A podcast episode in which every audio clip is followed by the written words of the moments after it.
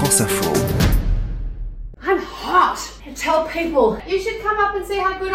Vous l'avez sûrement déjà vu sur Instagram, mais pas sous son meilleur profil.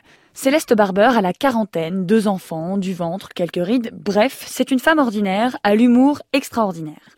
En 2015, elle devient mondialement célèbre en parodiant des mannequins et des influenceuses et en assumant complètement son corps et ce qui pourrait être considéré comme ses kilos en trop. Sur chacune de ses publications, deux photos ou deux vidéos.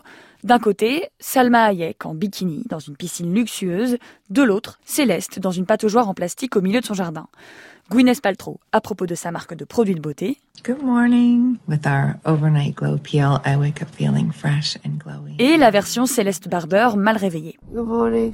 I like to leave my makeup on overnight. Rire du milieu de la mode et de l'influence en le renvoyant à son propre ridicule, et les stars elles-mêmes ont fini par bien le prendre. C'est toujours très positif et surtout à la fin de la journée sur ses publications, personne n'a l'air pire que moi. Cette anti-hit girl, comme elle se définit, est désormais invitée à la Fashion Week, elle pose pour Tom Ford, elle est devenue une icône du body positive, l'acceptation de son corps tel qu'il est, en imposant ses propres règles, comme elle l'explique dans son One Woman Show. Je reçois de très nombreuses offres de collaboration sur mon compte.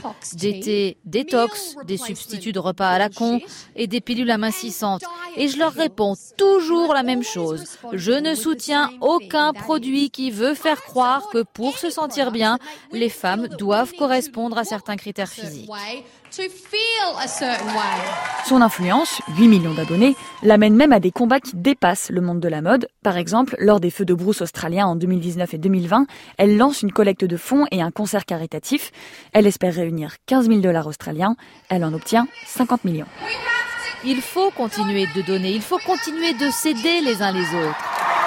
À travers sa réussite hors norme, Céleste Barber donne une leçon. Les réseaux sociaux ont le pouvoir que vous, vous leur donnez. Cette année, elle s'est trouvée une nouvelle cause, la sensibilisation au cancer des ovaires.